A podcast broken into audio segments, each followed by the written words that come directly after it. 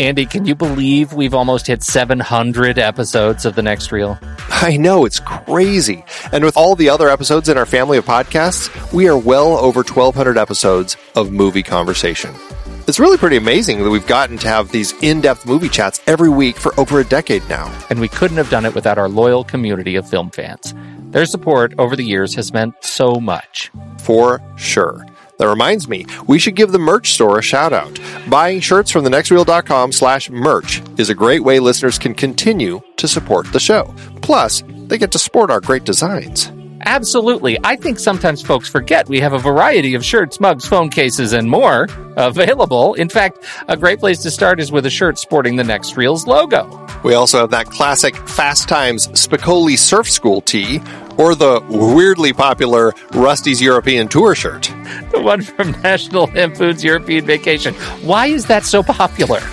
Search me, but we have sold a ridiculous number of those. I guess there are a lot of Rusties taking trips to Europe? We're always adding new designs based on movies we've covered, like our brand new design for a streetcar named Desire, featuring a streetcar named Desire. So if you want to rep your love of TNR and films, head to thenextreel.com slash merch. Every purchase helps us continue to have these weekly in-depth conversations. So visit thenextreel.com slash merch today. And as always, thanks for listening and being a part of the Next Reel community. We've got lots more great movie chats coming your way. Andy, it's hard to believe we've been having weekly conversations about movies since 2011. Oh, you're telling me. Producing this show week after week is so much fun, but it does require a ton of work behind the scenes. If you'd like to help support our efforts, one easy way is by using our originals page when shopping for books and movies that we've covered. Your purchases made through our links give us a small commission at no extra cost to you and allow us to keep having these great discussions. The originals page at thenextreel.com slash originals has links to purchase the source material behind our adapted film discussions. Your purchases there help support the show at no extra cost. For the entirety of season 11, we featured films directed by women. The only exceptions were some of our member bonus episodes. We talked about The Lure for our horror debuts series, which is a very loose adaptation of The Little Mermaid by Hans Christian Andersen. Definitely miles from the Disney versions. For our 10 year anniversary series, we covered We Need to Talk About Kevin, taken from the Lionel Shriver novel. Man, that was brilliant. And horrifying. Yeah. The Journalist series included Merrily We Go to Hell and The Weight of Water, adapted from Anita Shreve's bestseller. We filled some gaps in previous series with member bonus episodes on adaptations like Malcolm X, Mr. Blandings Builds His Dream House, Cactus Flower, Wild at Heart, Life Force, and The Blues Brothers. Our John Heard series looked at a trio of adaptations Chilly Scenes of Winter from the novel by Ann Beattie, Awakenings based on Oliver Sacks' nonfiction book, and Rambling Rose adapted from the Calder Willingham novel. Two films in our coming of age debut series were adapted from books The Virgin Suicides from Jeffrey Eugenides, and The Diary of a Teenage Girl, Phoebe Gloeckner's graphic novel. We had Queen of Katwe for our sports series based on Tim Crothers' nonfiction book. And Clueless kicked off our 90s comedy series loosely adapted from Jane Austen's Emma. It totally took place in the 90s, though. Find all of these books and more adaptations on our originals page at thenextreel.com slash originals. Start your next read from the movies we've covered. Visit thenextreel.com slash originals today.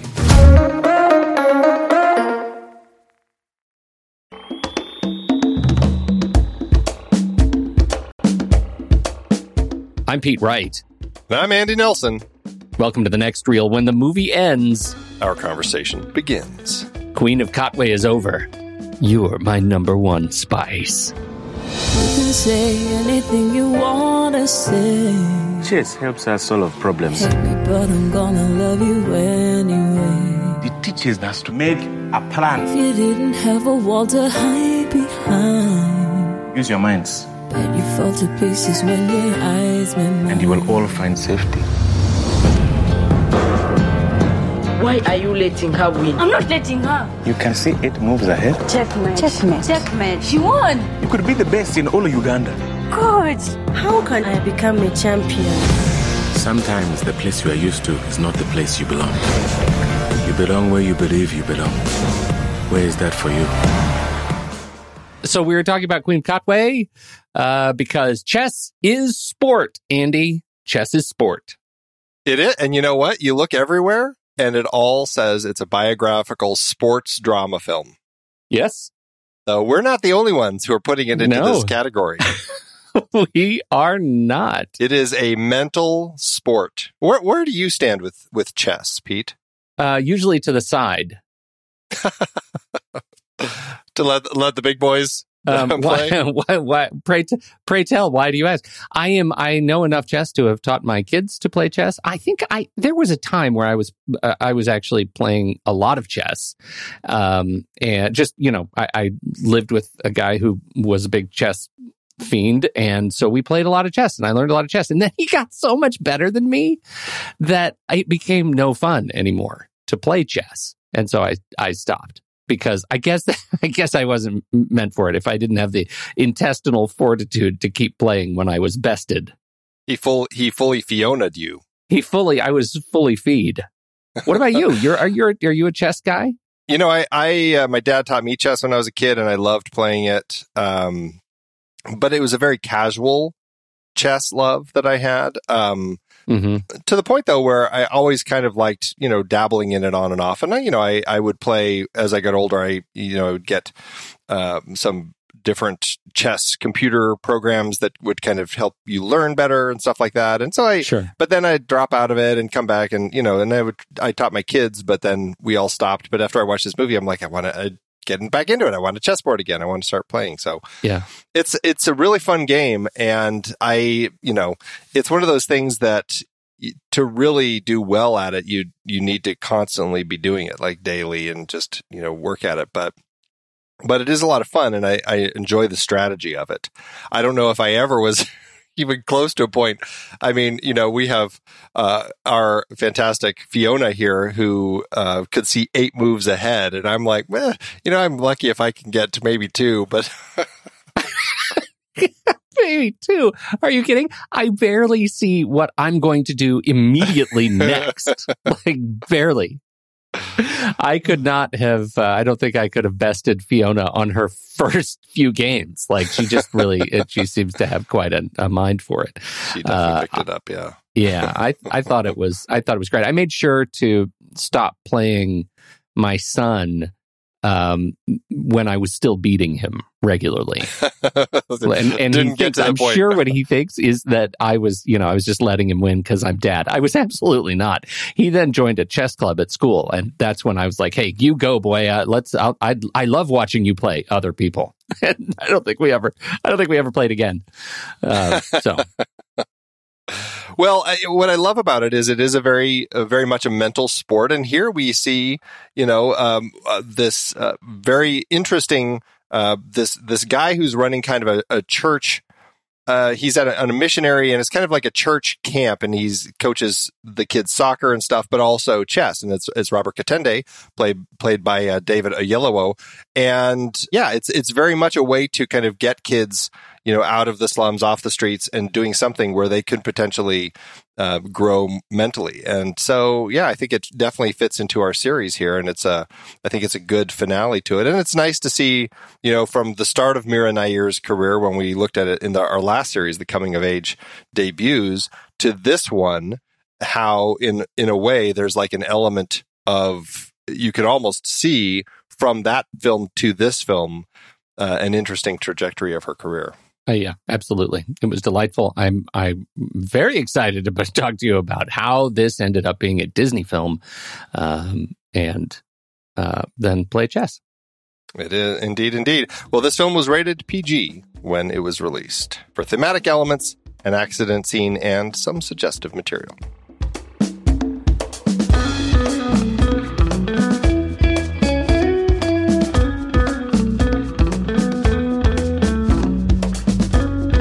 Want to watch this movie and help us out? Well, you can. If you see the Apple or Amazon link to the movie in the show notes, just click on it. It will take you right to their site and you can rent or buy the movie. When you do this, we get a little piece in return. Uh, and yeah, you should go to the merch store. What's it going to be for Queen of Katwe? Man, we've got a lot of designs to get up there. We're a little behind, but I think um, mm, is it? I mean, is it a chess piece with your face on it? I don't know why my face would be on it. I'm not putting my face on it. You know what we have? We have that fantastic design of the uh, the Tommy Oscar. We should put Tom's face on it. It's a chess piece with Tom's head on it. That's it. There you go. Perfect. We Uh, just need to design uh, a chessboard where all the pieces are Oscars in some source, sort of. An Okay. All right. All right. Just big Oscar, little Oscar, Oscar with a hat. Oscar the Grouch is the rook. Oscar the Grouch. Well played. Well played. Check it out at truestory.fm slash TNR merch. You can get shirts, stickers, mugs, masks, pillows, and more with anything that we are coming up with. Get it while you can. I happen to be wearing my, uh, you know, hit, hit uh, t-shirt with only me. We sense what's heels right now. I'm wearing it. You, you can get that too if you want. In other news, I keep seeing Pack Tech stickers getting sold, so that's great. Pack Tech stickers, and once again, I think last week, uh, Spicoli Surf School Yes. and Rusty's World Tour uh, were still European. stupid, European. Euro- yeah, European Tour stupid hits on our store. I'm glad you're enjoying them. I can't. It's so weird. Uh, we are featuring audio reviews from you, our dear listeners. We'd like to be featuring audio rev- reviews from you. Uh, we aren't getting many, but uh, we would love to have them. So just send us your audio review to reviews at truestory.fm as soon as you watch the movie, and you just may end up getting your voice on the show. You got to get them in quick, though. We do record about two weeks in advance. So record it, send it to us at reviews at truestory.fm, and we'll take it from there. And you can find out what we're talking about two weeks in advance if you head over to our Letterboxd HQ page. That is letterboxd.com slash the next reel. And it is our favorite social network for movie lovers. Uh, it is a, a great place where you can keep up with movies. You can uh, set it up so you can figure out what movies are available on what services that you are, are, are streaming. It is just a, a really great place to share reviews, comment on other people's reviews, and just get a real sense of uh, how movies are impacting our lives. And if you fall in love with it and you want to get rid of ads, you can upgrade to a pro or patron membership using the discount code NEXTREEL. And that will take 20% off. It just cleaves 20% off right off the top. And this does work for renewals as well. Ooh, you use the word cleave. Cleave. Yeah. I knew you were going to, I knew you were going to think about That's that. That's very exciting. Very exciting. Yeah. Well, just like uh, our Letterboxd memberships, uh, we have our own memberships, and we would love it if you would consider supporting us. It's through the Memberful, Memberful platform, which is part of Patreon. You just go right to our site, and you can sign up to become a member at either a month to month plan or the annual rate, and you get all sorts of things. You get um, all your episodes get uh, in your in your podcatcher a week early. You also get all sorts of bonus episodes. We do a monthly member bonus episode. I believe for the month of May, it's going to be the Blues Brothers, filling in a gap from our great car chases. Great car chases. Um, we also do a Flickchart re-ranking episode, and uh, we do a post series episode called the retake, where we look at all the films, kind of an overarching view of all the films in that particular series, which will be coming out right after this episode drops for members. Uh, it's called our retake, and uh, that should be a fun one. So another thing that members get, just go to truestory.fm slash TNR membership. And you can learn about those tiers. The most it'll cost you is $5 per month or $55 per year.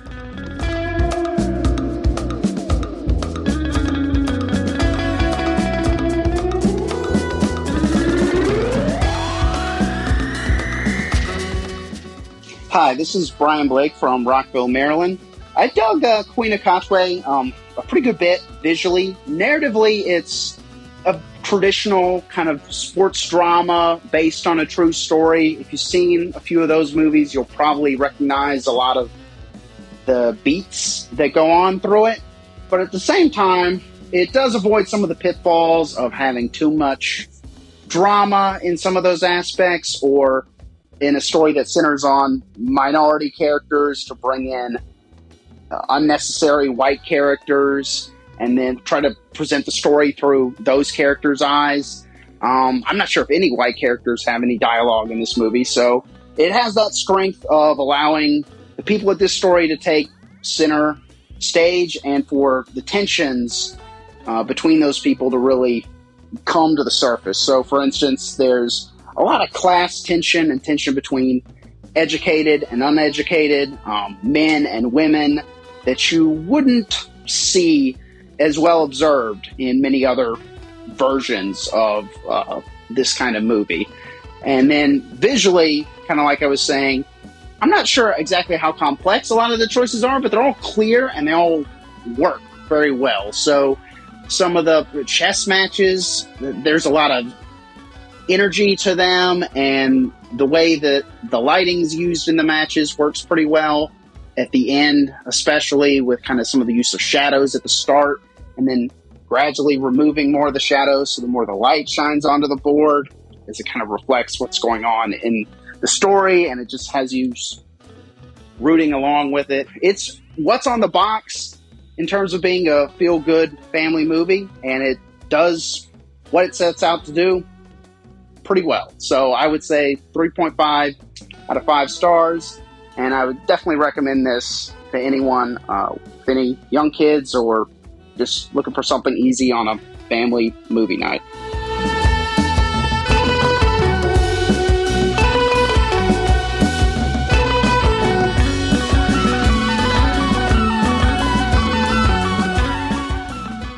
All right, Andy, it's chess sport.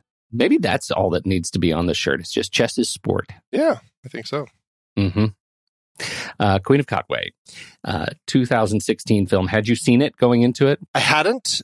Um, I, I, was interested when it came out. Uh, as somebody who has always enjoyed chess, I thought it looked like a really interesting story, and then I just missed it. it's just one of those things that came and went. Just came and went. I did not know that it existed. It did not cross my stream at all. And, oh, really? Uh, I, yeah, I, feel like it was a trailer in SatMat. It might have been, and then I forgot about it immediately. Is that weird? that is weird. Uh, it, it is a fascinating thing because I, um, man, I, this was such an interesting movie. Mostly because I'm a sucker for, um, I'm certainly a sucker for chess movies, and I was a huge uh, fan of Queen's Gambit. Like I, I feel like I was missing a new chess movie to me. Did you see the one that Tobey uh, Maguire was in? Yeah, uh, Pawn Sacrifice. Pawn Sacrifice. That's what it was called. Yeah, uh, yeah, right. It was the the uh, uh, Bobby Fischer um, story. Uh, it was a Bobby Fischer story, and he is so good. Like he's really good, and so is um, my goodness, uh, Liev Schreiber, uh, Peter Sarsgaard, Schreiber is oh god, Michael so Stuhlbarg. Good. There, it's just really, really good, and and I I had a great time with it. I, I think it doesn't get enough uh, enough. Well, we're not even here to talk about that. The point is, I love chess movies, and I love the fact that people can think like this and the fact that, and, and this movie has that sort of inspirational element where it's like, oh, this, not only do people think like this, this little girl has sort of a preternatural ability to think like this before she even knows she thinks like this and and so you add that to the we're going to pluck greatness out of poverty angle. That just feels good. Uh, we're going to change the the trajectory of this family. That just feels good. Great performances from Oyelowo and Lupita Nyong'o and uh, Madina uh, Nalwanga. Um, and all of the kids. Like I just had a really great time with this movie. It it was uh, it's weirdly predictable because it has that sort of um, arc, the the sports movie arc.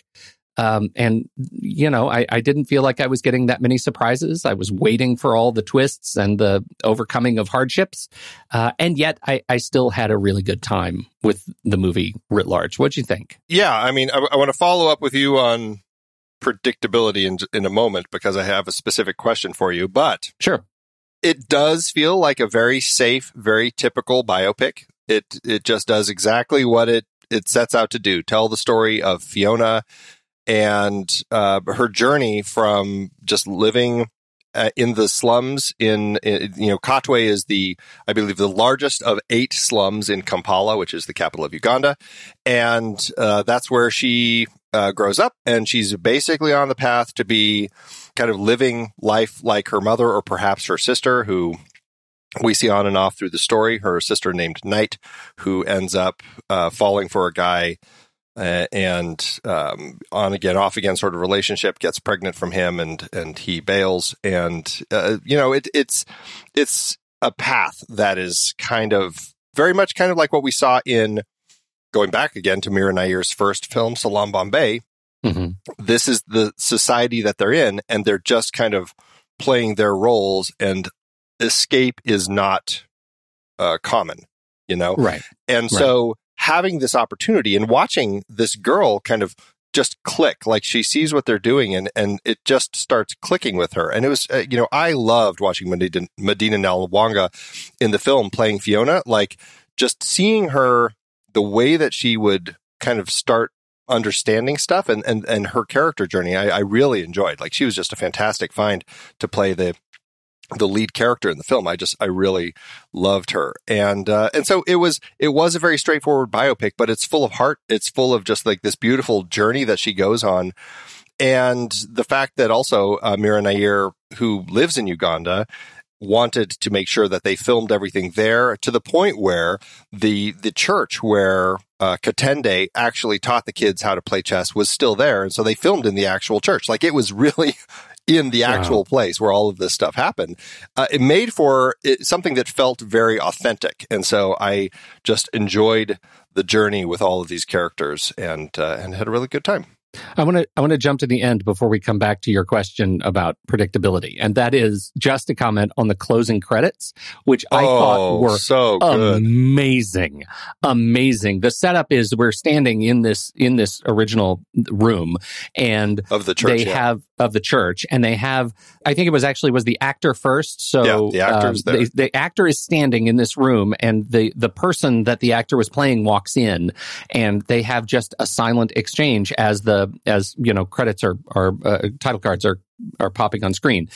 For the principal characters, it's talking about the here are the people who were um, here's here's what happened to that person after the the narrative uh, part of the film, and watching them first of all seeing how well they were cast in many cases, and did you note the height difference on the many of the characters, like the boys in particular? It was stunning, stunning height differences in in some of these uh, uh, casting, and uh, obviously. You know, they were casting from things that happened some years ago, so kids grow. Uh, but I, I just thought it was really, uh, really, really fun um, and heartwarming and everything. Brian was a giant. Yeah, he was a giant. giant. Uh, what a great way to do credits, though. Yeah. Oh no, it was just fantastic. I was thrilled to see uh, that Nair did it that way. So Yeah. All right. So I want to discuss because this is something that the story chooses to do in its in the way that it's structured is that we actually start in 2011 when she's going to this uh, this big tournament, and we see the footage of her kind of we it starts on her feet. We see her taking her sandals off and kind of you know doing fists with her toes kind of that whole thing and getting herself ready and she goes out and and as the setup to the story as she's about to start this big tournament. We don't know which one it is at that is that particular moment but we see that she's getting ready to play some big tournament. And then it jumps back to 2007 Mm-hmm. And that's when we're back with her when she's a little younger uh, you know only four years but um, still she's living this is when she's still just in in uh, Katwe and just hasn't started this journey with chess yet.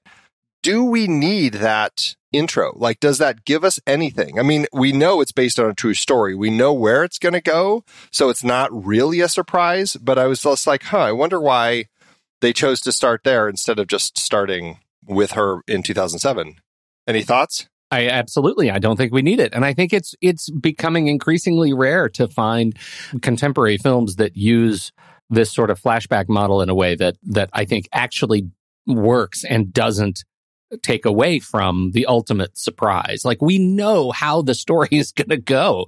Just just start in the beginning. In the beginning, there was a young girl from a village and let's take it from there. I didn't I didn't need the flashback at all. I didn't need the flashback at all. I don't think that's the only challenge with making a movie like this, right? Which is the the challenge of telling a uh, plucked from obscurity sports story. Like we kind of know how it's going to go. Um, and so, you know, so much of this movie, uh, uh, my enjoyment of the movie certainly hinges on the charisma of the principal performers doing this thing that I already pretty much understand. But no, I, I don't think we needed to play with play with time at all. Yeah, I'm just not. I just you know struggle with why that ends up being a, a factor. You know, I mean, yeah, I, I, mean, either way, the story is still fairly predictable. We know what's going to happen. It's based on a true story. We know we're following the story of a young girl from the slums of Uganda who ends up becoming a, a chess master. So obviously, we're going to experience that journey with her. It's you know fairly standard biopic territory. So I just I I feel like just start the story when they're young and just move forward with it. You know. Mm-hmm. So there were some some surprises. So, so so to that point, like the where it where it really matters, uh, where the surprises come is how they execute each of the the major beats, the major elements to get us to the next thing. And and I think the big third act obstacle is her trying to figure out how to. She is confronted with the the significant injury of her uh, brother right? Where he is, and and that was a a massive surprise. He's called across the street from someone else. He turns around, he crosses the street, and he's hit by uh, by a passing uh, motorcyclist, Mo- moped, mopedist. What, what, what, do they call them? Like bobos or something? I can't remember what they called them. I thought uh, it was a great little name. like, I, yeah, I don't, I don't remember. I it, so yeah, he's hit by a bobo. we'll go with we'll go with, with Bobo. And we are introduced to the some of the challenges of living in this village. He goes to the doctor, they can't afford the payment, but it, just in order to get to that, we have to get to the through the actual stitching up sequence, which is this mom making this choice to stitch up her son, knowing that there is no anesthesia, like there's no way to numb the pain. And so we have to sit through her praying uh, while her son is screaming, mm. um, you know, as they stitch up his hip. And that that is one of those elements that that feels kind of outside of the scope of what Disney usually does. And uh, I, I thought it was a really gratifying bit of grotesquerie that that added to the the social and cultural landscape of this village and what indeed a taste of what they're trying to overcome with this story, with making her a successful chess champion, with lifting themselves out of poverty. How'd that hit you? That, uh, yeah, and that's where the story succeeds, and that's where it's great having Mira Nair at the helm because uh, because just again going back to Salaam Bombay, she's explored films in this world, and she chose to film in Katwe, in this slum, where we're looking at kind of like this authentic life that people have, where when the waters, when the floods come, I mean, it, it just rips through town. Like it really kind of, uh, gets, you know, everything soaked. And so we're, we're experiencing this real life in this slum where, yeah, they don't have anesthesia and you have to make, you make do with what you have. In fact, not only that, but when you get, when her brother gets hit by this passing uh, vehicle, Bobo, the Bobo, um, the guy just drives off. Nobody will stop. She has to pay all of the money that they have to another guy on a motorbike to drive uh, her with her injured brother and stop and get her mom uh, to the hospital because like there are no ambulances that come here. Like nobody will, nobody cares. It's just that's the way that this life is, and it's uh, it really kind of hits home that this is fairly authentic with the struggles that these people are going through. And we're not seeing the as dark a story with a lot of the lives like with the the drugs and everything that we have in Salaam Bombay but still Night is perhaps getting led into prostitution by Theo we're not exactly sure if it's uh, it, it's hinted at that it might be prostitution um, we're also like well it may be just it's maybe it's just Theo. We're not exactly sure, but still, there's a hint of something else there, and and that's where it's like it's playing it a little safer because of Disney's hands. Yeah, that uh, we we gotta we gotta you know balance how we're exploring all this while still showing some of the realities here, and and so I'm I'm thrilled that we were able to see some of the realities, like the flooding of the church when Night leaves and and the little brother almost gets washed away uh, you know, there were a lot of elements, and and one of them was all of the stuff that went on with the hospital, and that really does set a, a good stage for the struggles that Phiona has to go through. And I really enjoyed her character arc because there were a few interesting parts of her arc, and this is one of them where she feels she's like the chess piece, and she she's as she's talking to Katende, she's just like, I don't like, you know, what what move am I going to make? Like everything is pre-decided like i'm going to lose no matter what because you know i we uh, because of this life that we live basically is what she's saying and it's it's very frustrating and and difficult for her yeah It, it really is. I, you know, stepping back just a, bit- a bit to to night. That you know, you said that it, it's playing it safer, and I, I do think. I, I mean, I think that's one way to put it. It, it felt a bit shoehorned uh, for for my taste. Like it, it just felt like we we need to have. Uh, we're we're going to inject adversity, and it's going to be a sister in trouble. And I felt like that there is room for certainly for a story like that. Um, I don't know if it was in this movie. I felt like if you're going to handle that sort of story with such a wink and a nod, maybe you don't need it at all. Um, it, it felt like a distraction from some of the real stuff that you know she was going through that I really wanted to see.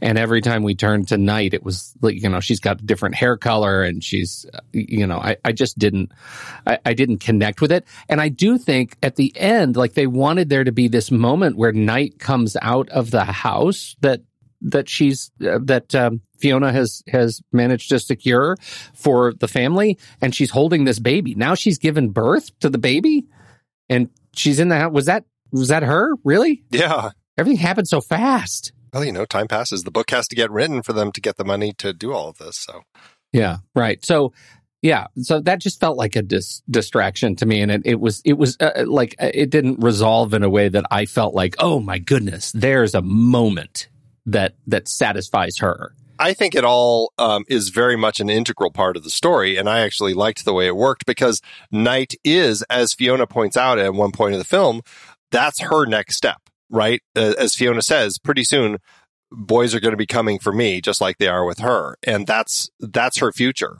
And you know, she's she doesn't really have many other options if she doesn't get out.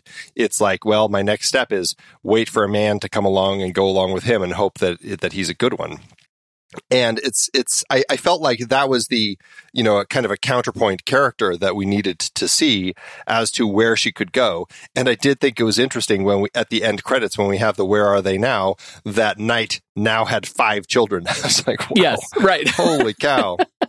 So um, so yeah, I just I felt like it was a very interesting counterpoint, and so to that end, I I enjoyed it because it also was a good reflection for mom as far as like how do I deal with these different children that I have, and I want to take care of Night, but at the same time, she almost you know drowned, ended up getting her little brother Benjamin drowned because she's so irresponsible. Yeah, right, right, and and you're right. To that point, like that was that was a useful addition uh, to the stories. have watching her responsibility. But I would say that you know, counter to that, like the the pieces I was most interested in could have could have spent more time, made me deeply uncomfortable when Phiona goes to her dark side, right? When she becomes entitled, and Yes, you know what happens when you get a taste of uh, of developed community. When she goes to this fancy school and they have to figure out how to eat at a communal table and how to like all the things you know they they end up sleeping on the floor when when there are beds that just need to be made because you know that's not their custom.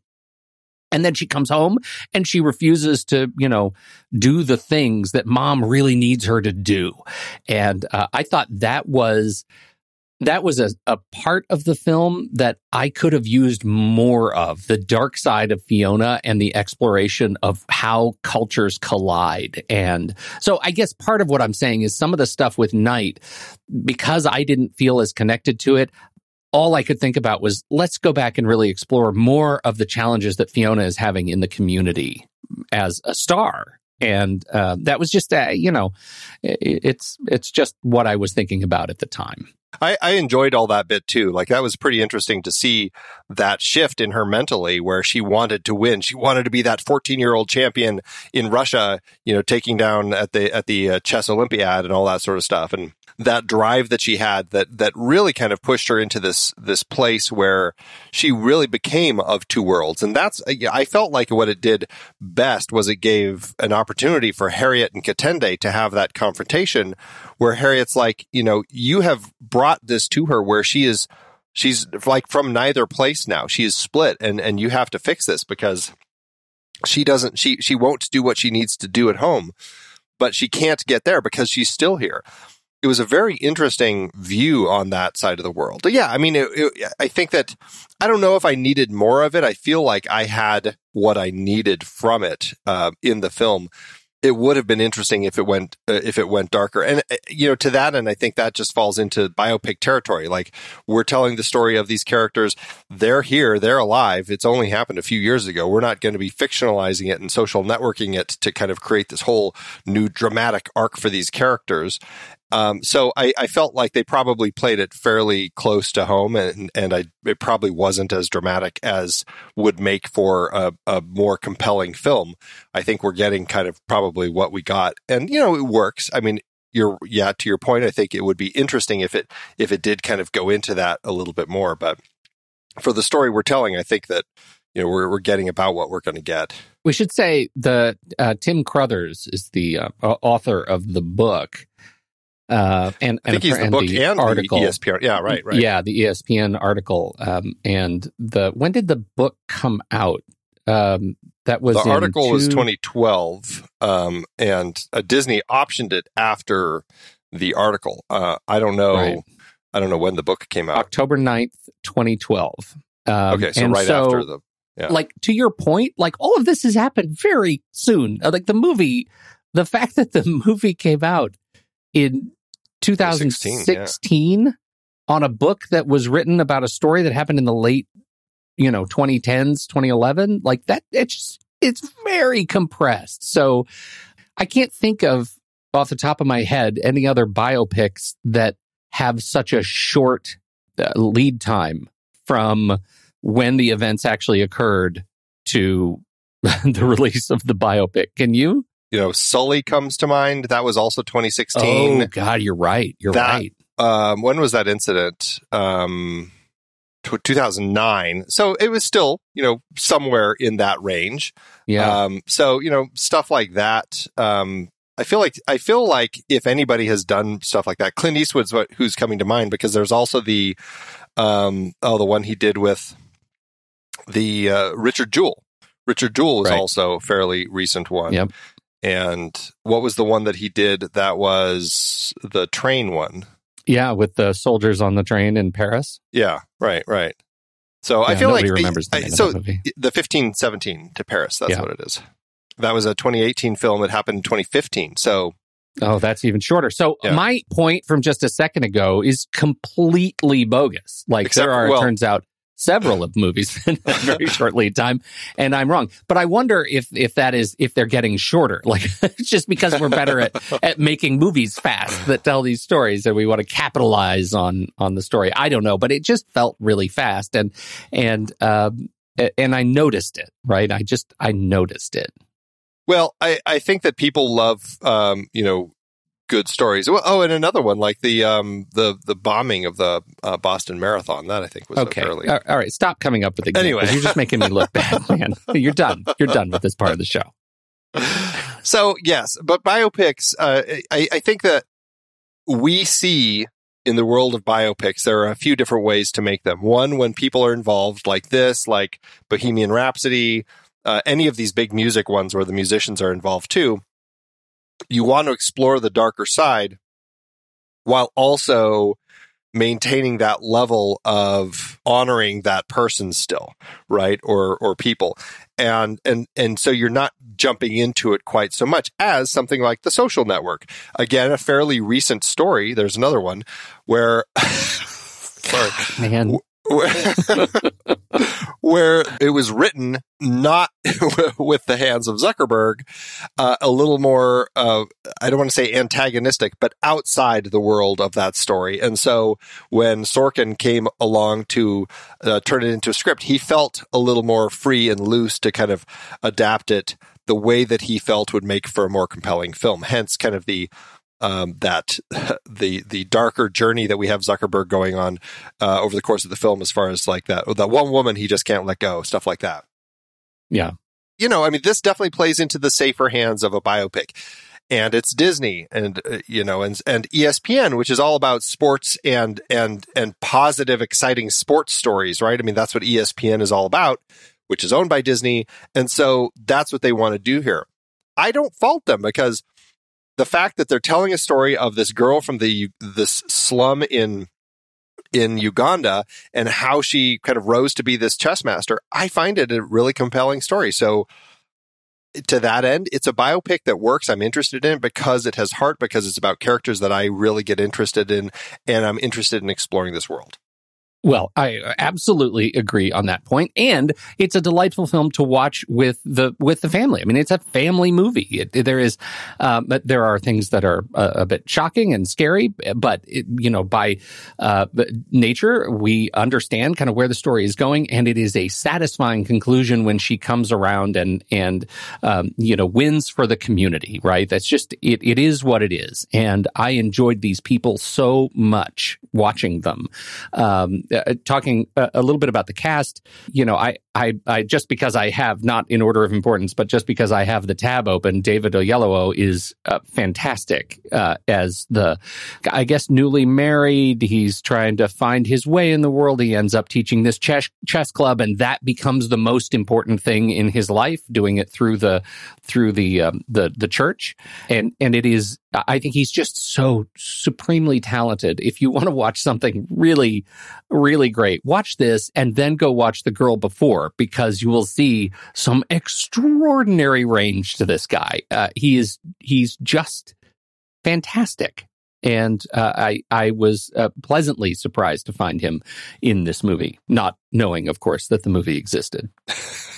Um, he is. I, I, was reading his his bio on Wikipedia. He's uh, and and I just love this this line. So he is an Omoba, a prince of the kingdom of Awe, as a part of the Nigerian chieftaincy sy- system. He's his because his grandfather was uh, a king of a part of the Oyo state called Awe in Nigeria. And this is what he says.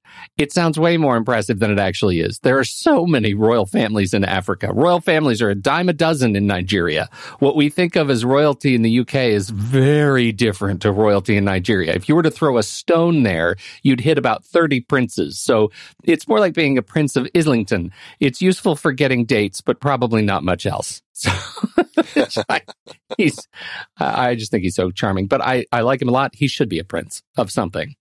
He's That's a prince of my heart. He is a prince of my heart for sure. Yeah. What'd you think of David? I have always enjoyed him. I'm trying to think where I first uh, saw him. I mean, it was probably like, you know, uh, I mean, I've been seeing him since the uh, the aughts in stuff like A Sound of Thunder and mm-hmm. The Best Man and Derailed and The Last King of Scotland. But um, it was probably like 2011 with The Help Rise of the Planet of the Apes, um, yeah. and then Lincoln the next year, Jack Reacher, where he started popping up in more things and started paying more attention to him. And uh, just, I mean, I and then of course Selma. I mean, that was uh, the big uh, turning point right. for him, I think, where he kind of got on everybody's radar because here he is playing this very big character, Martin Luther King uh, Jr., and uh, did a great job in the role. I, I didn't love the film, but he, I loved him as MLK. Mm-hmm. And he's just, he certainly has continued picking really interesting projects. Like I enjoy the sorts of things that he's doing and and what he pops up in, and so uh, he's very compelling, and he does just a great job here. And he said it was, um, you know, a little like uh, you know, he his background is Nigerian, and so learning more of the Ugandan stuff was a little uh, little trick for him. But he just, I mean, he, the the great thing about filming there is all of the real people were there. Like he said, every day he had Robert Katende on set with him, like yeah, always there, and was able to kind of really kind of watch what he was doing and pattern his movements and the way that he spoke and everything, and and I, I felt he really brought it to life. And and um, that moment that he has, it was so obvious what was going to happen, but when he tells his wife that he turned that job down, and she's just like, "I'm so disappointed in you," and I'm like, "Oh, here she is! It's, yeah. it's the fake angry scene." You know, exactly. Like, I'm so angry at you for thinking that I would have thought anything that, that this was the right life for you, whatever. I was like, "Yeah, here it is, here it is." But um, yeah. you know, but they they do it well, and that's you know, sometimes it's like it's it it's hitting all of the all of the the same notes that you're expecting, but it's it's playing it well. And so, you know, yeah. they do a good job playing that song. Yeah, it, you know, I I feel like I, I really walk that line between you know predictability being a, a positive or a negative, right? And and in this case, I think there is there are some really predictable tones to this film, and yet it is because of the execution that it makes it just feel good. And and I think he's that you just nailed it. That scene is, uh, you know, is is absolutely the example of where the, you know, one of many examples of where this movie delivers a predictable thing, but it feels good because I like those people so Yes, much. Exactly. Exactly. Uh, uh, Lupita Nyong'o as mom. she's just always good. You know, she's just one of those people that you see her performing and and she just she like every emotional beat that she needs to hit, she just she's carrying so much in it. And so I mean she just she really tapped into the sense of this mom who just was struggling and trying to figure out how to make do. And the scene that really uh, worked for me was when she goes to sell her mother's dress and there's that guy there that she was from the village you know they they had grown up in the same village or something like that and he was kind of hitting on her like oh hey your yeah, i heard your husband had died and and there is a potential better life that she could have here if she connects with this guy and and she still ends up just taking the dress and i was like that was really an interesting uh, way to kind of like emotionally play that film that scene Yeah. um, I, I just I really liked it, and it was um, a, a very compelling uh, moment there. Yeah, I think so too. Um, she, uh, it was, I, I'm again, I don't know exactly when I sort of found out about Lupita Nyong'o. It was definitely, uh, I mean, I, I'd seen her in things like Nonstop. I mean, she was in Nonstop, obviously 12 Years a Slave. I don't think I made a connection of kind of who she was until uh, Black Panther, obviously, Star Wars, the voice of of Maz Kanata, because there was such controversy around that, and then Us, I think, was the first time I came to the movie knowing and looking forward to her performance specifically. Yeah, yeah, she was. Um, I didn't love that film, but she was great Nope. in it. Yep, I totally agree. That's I mean, exactly it. She's always been great. You know, Twelve Years a Slave. Geez, I mean, yeah, right out of the gate, you can see why she Yeah. won an Oscar for that. She was so good. Um, Right, and, right. And, you know, it is. It, I was a little disappointed that Hollywood. It seemed like didn't know what to do with her after that, and just funneled her into so many voice voice jobs. You know, with the Yeah. Star Wars and the Jungle Book. And I mean, she's great in the Jungle Book, but you know, I really would love to have had more of her. Other and, and until you know Queen of Katwe, Black Panther, and then she's been doing a lot more stuff. I didn't see the three five five. I just heard such you know kind of disappointing things about that, so I didn't bother. But Mhm. um, I just I, I want her to be doing more stuff because I always find her compelling. That's the funny thing. She's such a big performer that it feels like she is doing so much more stuff than she really is. Like her catalog is not that expansive, but everything she's done has been, you know, in, in some way significant. Can I, I have a question. Star Tours, the adventures continue. Yes. Yeah. So I'm looking at her at her thing. Star Tours: The Adventures Continue. This is this has got to be an IMDb error, right? Because Star Tours came out in 2011, but she's credited as being a voice on it. My my hunch is that it came out and it was completely reprogrammed, but they never changed the entry. It was revoiced when the prequels came out, right? That's got to be it. She wasn't Maz Kanata in 2011. No, I mean they've they've done continued updates Yeah. to it, and um, yeah. So I mean, she's in one of the more recent updates that they've Yeah, done. that's a 2015 or afterward. Yeah. Well, All right. You know, you know the point that you're bringing up is the fact that Star Tours itself is showing up on IMDb. You know, it's like Yeah, yeah, what are you right. do there? Right. Something's wrong. Something's definitely wrong. is Uh, Back to the. Future the ride on there? well, now you make me want to check back to the future. I, I mean, I'm sure it is because you know they're actors, The right, they're it is performing. Yeah, absolutely, it course. is 1991. Uh, so well done, and so is the game 30th anniversary edition 2015. So mm, we win IMDb. All right, next uh, is uh, of of course the um, our our principal performer who is in really not very much. Uh, that's uh, Madina Nalwanga, uh, who is delightful.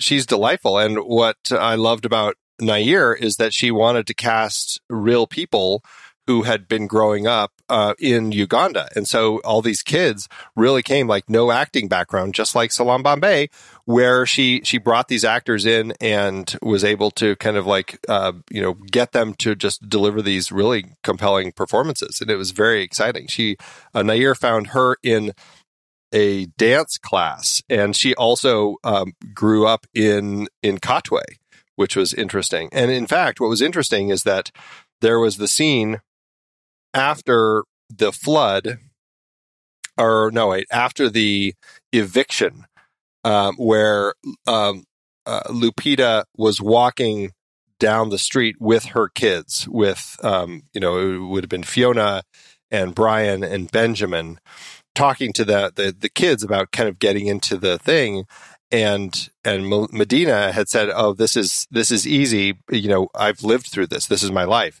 and and uh, Martin Kabanza, who plays Brian, also said the same thing. Is just like, yeah, we're we we were just evicted, and so for them, like they were living this life where they experienced these things, and, and so it was very easy for them, sadly, to fit into the characters, and and it hit Lupita at that moment, like how real a lot of this was for these kids, and it's I mean it's powerful to hear her talking about you know, kind of that world that these kids are coming from. The fact that they are really living the the reality that we're seeing on the film here.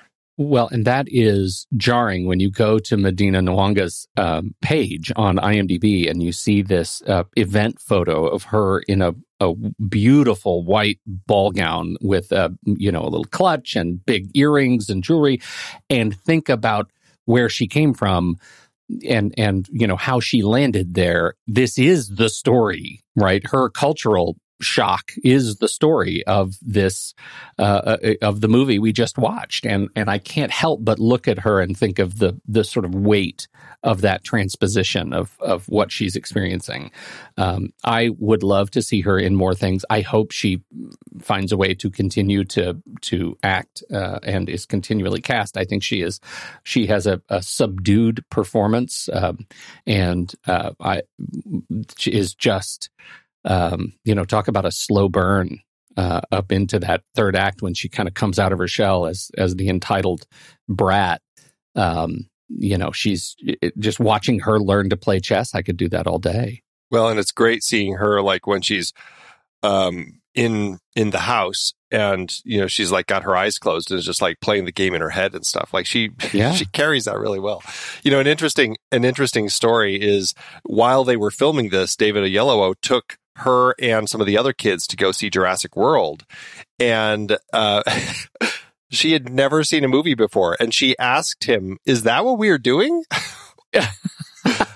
and Queen of Katwe was the only the second movie that she ever ended up seeing, which is just wow. crazy. Just crazy. Yeah. Wow. That's lovely. It speaks to the world that these kids, you know, came from. Yeah. So, yeah, very interesting. Okay, what else do you want to talk about?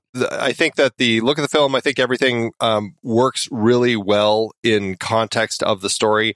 And honestly, and, and I mean, I heard the production designer talking about it, the fact that, you know, they were filming in this real place. Like you don't have to do a lot. Like the colors are already there. This world is already there.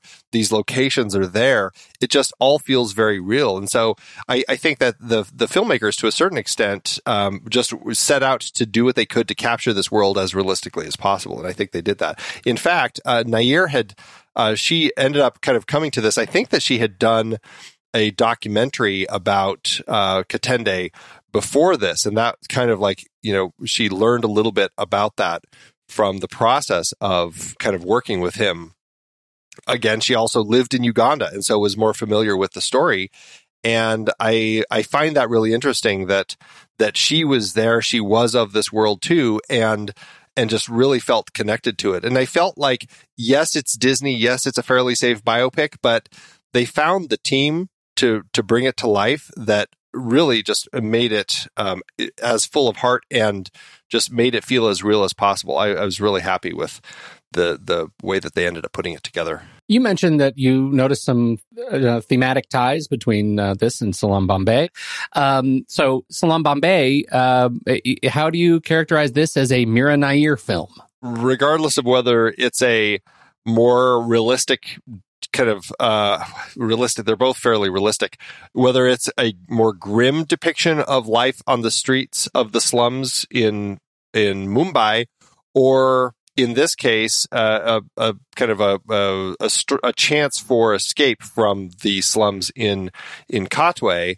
I think that Nair does a, a solid job of of capturing real life in these places where it's just not what we're used to seeing in our own lives that we're living over here in the states and and she captures it in a way where it it, it feels authentic and I buy into the world and I connect with the characters. And so I think Nair really has that sense, that documentary sense of finding connection with these people. Yeah, I think so too. I, I think it's funny I, uh, that uh, Salaam Bombay, I think, would have ended up like Queen of Katwe if Disney had produced it. Like, I think I don't think we would have had quite such a grim ending uh, on on that movie. And th- so these are sort of spiritual bookends, um, but they they do have a, a very similar feel, tone, texture, the the experience on the street. It doesn't necessarily make um, you know, watching these kids, these families on the street going through the eviction any, you know, any less difficult because it's told through a Disney lens. It's still hard.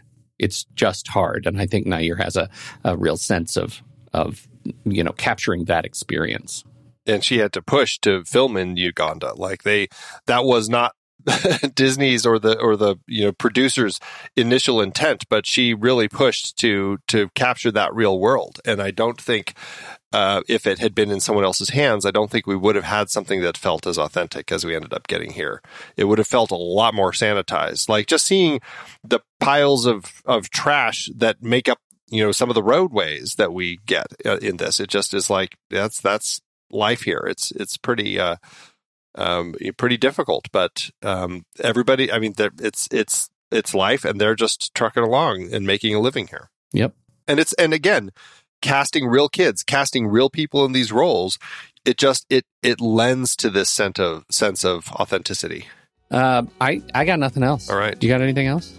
No. I, uh, let's let's keep All trucking. Right. So we will be right back. But first, our credits.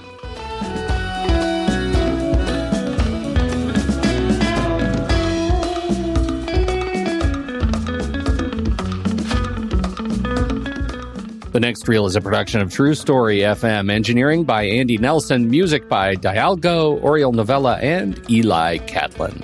Andy usually finds the stats for the awards and numbers at the-numbers.com, boxofficemojo.com, imdb.com, and wikipedia.org.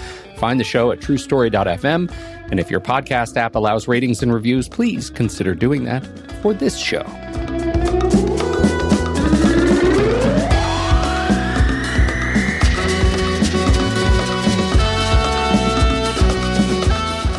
All right, how to do at award season, Andy? You know, it did okay for itself. Uh, three wins, 26 other nominations. So it got a lot of recognition. It just didn't get as many wins. At the African Movie Academy Awards, Madina Nalwanga won Best Young slash Promising Actor. Uh, David Oyelowo was nominated for Best Actor in a Leading Role. And Lupita Nyong'o was nominated for Best Actress in a Leading Role. Neither of them ended up winning. IMDb weirdly does not say who did win. All I know is that Madina did win Best Young slash Promising Actor. Um, over at the Black Reel Awards, Madina was nominated for Outstanding Actress. Lupita was nominated for Outstanding Supporting Actress, and the song "Back to Life," uh, Alicia Keys' song, that isn't as good as uh, its spicy song that we have at the end credits, was nominated for uh, the Black Reel Awards, but they didn't end up taking any of those. Let's see, Ruth Negga won um, Outstanding Actress for Loving and the song was uh, "I'm Still Here" from the Dap Kings, uh, or by the Dap Kings from Miss Sharon Jones, and Viola Davis won for Fences. Yeah, that's a that's a, mm-hmm. a, a, tough, tough one, one, I suppose, uh, to do that. And then at the Image Awards, the NAACP Image Awards, Madina was nominated but lost to Taraji P. Henson for Hidden Figures. Uh, Mira Nair was nominated for Best Director but lost to Barry Jenkins for Moonlight. Uh, same thing with David Oyelowo, who lost to Mahershala Ali for Moonlight, and uh, Lupita Nyong'o lost to Viola Davis, Outstanding Supporting Actress, for Fences. So it was a good year and uh, there were a lot of strong performances, and uh, so it didn't end up taking as many. But uh, still, just the fact that it got the recognition, I suppose, shows the support for the film. How about the box office? Did it make any money?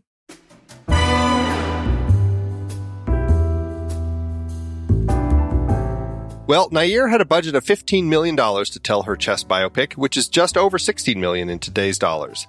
The movie opened limited September 23, 2016, opposite the Magnificent Seven remake and Storks. It started in 25th place, but the following week, when Disney kicked the screen count up by nearly 2,000 more screens, it moved up to 7th place. It did okay for itself, but it did fall out of the top 20 after just five weeks. The film went on to earn 8.9 million domestically and 1.5 million internationally for a total gross of 11.1 million in today's dollars. That unfortunately lands the film with an adjusted loss per finished minute of just under $40,000. Perhaps that's why Nair has had a tough time getting her next project off the ground. That's just, it's just sad. I can kind of feel like I get it, but it's just sad. Yeah, it's it's uh it's frustrating. This is the sort of film that I suppose again, it's probably just that that biopic territory that feels I you know, I suppose I didn't watch it in theaters because when I Yeah. watch the trailer, it feels like a TV movie sort of biopic sort of thing. You know, it doesn't strike me as something that I get, need to go see in the theaters, and I think that's probably where a lot of people landed. And I kind of wish that I had taken the kids to see it now when it came out because uh, I think that we all would have really enjoyed seeing it on the big screen. Absolutely. So Well, that's uh yeah, I, that's it. I'm glad we watched it. I'm glad we got it in the catalog and uh, I it's a it's a great little family film. Absolutely. Yeah, it's definitely one to check out. And uh, you know, the fact that it's on Disney Plus makes it very easy to to watch and rewatch. That's right. All right, we'll be right back for our ratings, but first, here's the trailer for next week's movie kicking off a new series, Mads and Susanne. We're looking at uh, Susanne Bier's film Open Hearts. Hvad en ring. Men øh, du må kun få den, hvis du vil gifte dig med mig.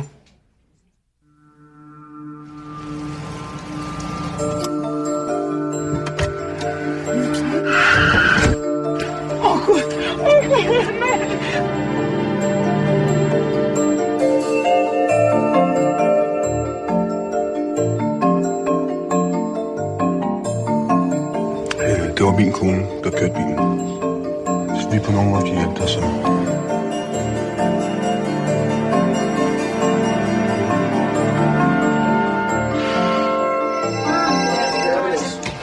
Deze zin in. Nee.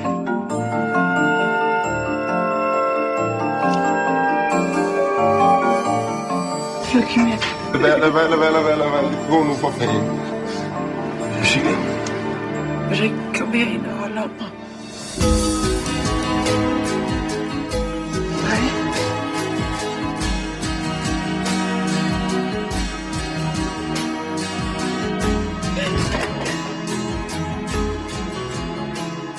Bange for, at jeg er blevet meget forelsket.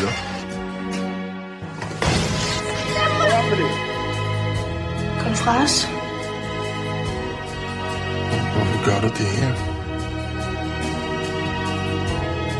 Fanden, hvor langt har du løjet? Hvad? Så tager du og snakker med hende, så er det dig, der hjælper hende.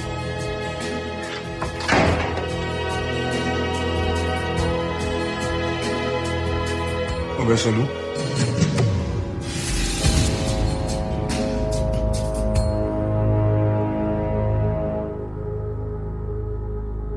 All right, Andy, letterboxed. Letterboxd.com. How are you going to handle your stars? I think for this one, I feel pretty okay. I feel like three and a half is is a pretty good spot to be in for this film. It's it's a very easygoing, entertaining film. It does feel fairly safe, but I definitely enjoy this story. And if anything, it makes me want more chess projects because I find chess just, I, again, it draws me back into that world where I want to play more chess. Yeah.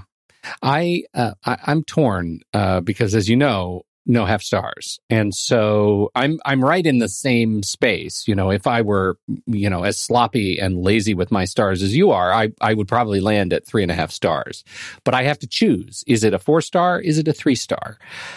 I think I'm going to land on four stars, which feels a little high, but that extra nudge is for Nalwanga. I think she's just such a treat to watch that uh, I'm I'm gonna give her the bump.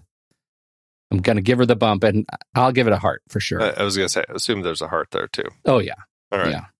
So that puts it at three and three quarters stars uh, with a heart. So it'll round up to four when we put it on Letterboxd, and that's where it's going to be. So, what did you think about Queen of Katwe? We want to know. Hop into the Show Talk channel over in our Discord community, where we will be talking this week about the movie. When the movie ends, Our conversation begins.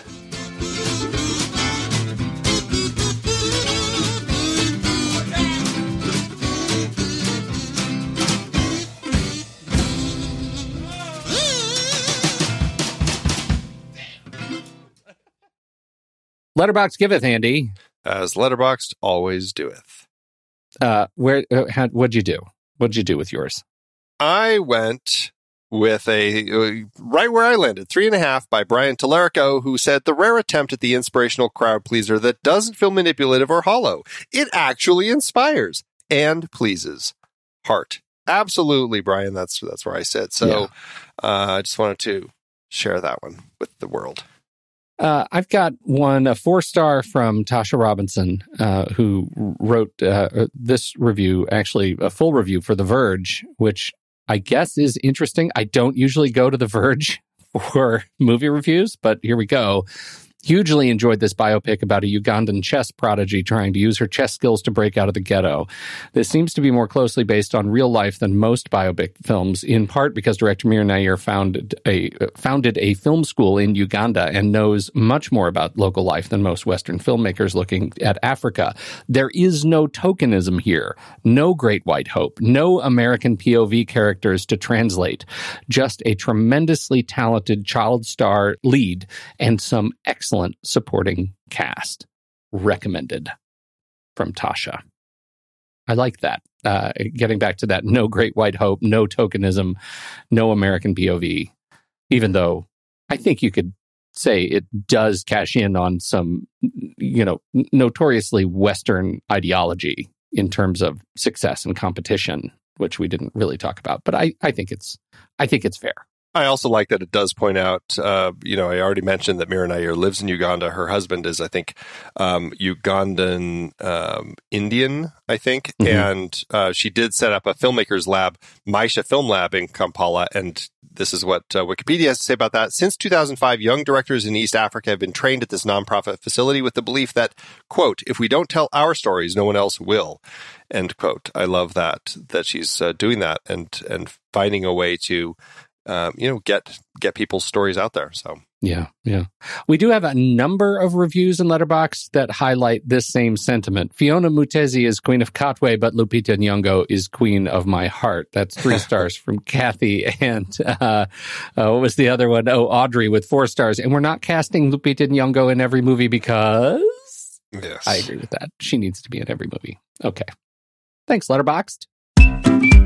I've been podcasting since 2006. In that time, I've tried countless hosting platforms, but in August 2022, we switched to Transistor to power all of our shows here at True Story FM, and it's been a game changer. I love the Transistor allows unlimited podcasts and storage without extra charges.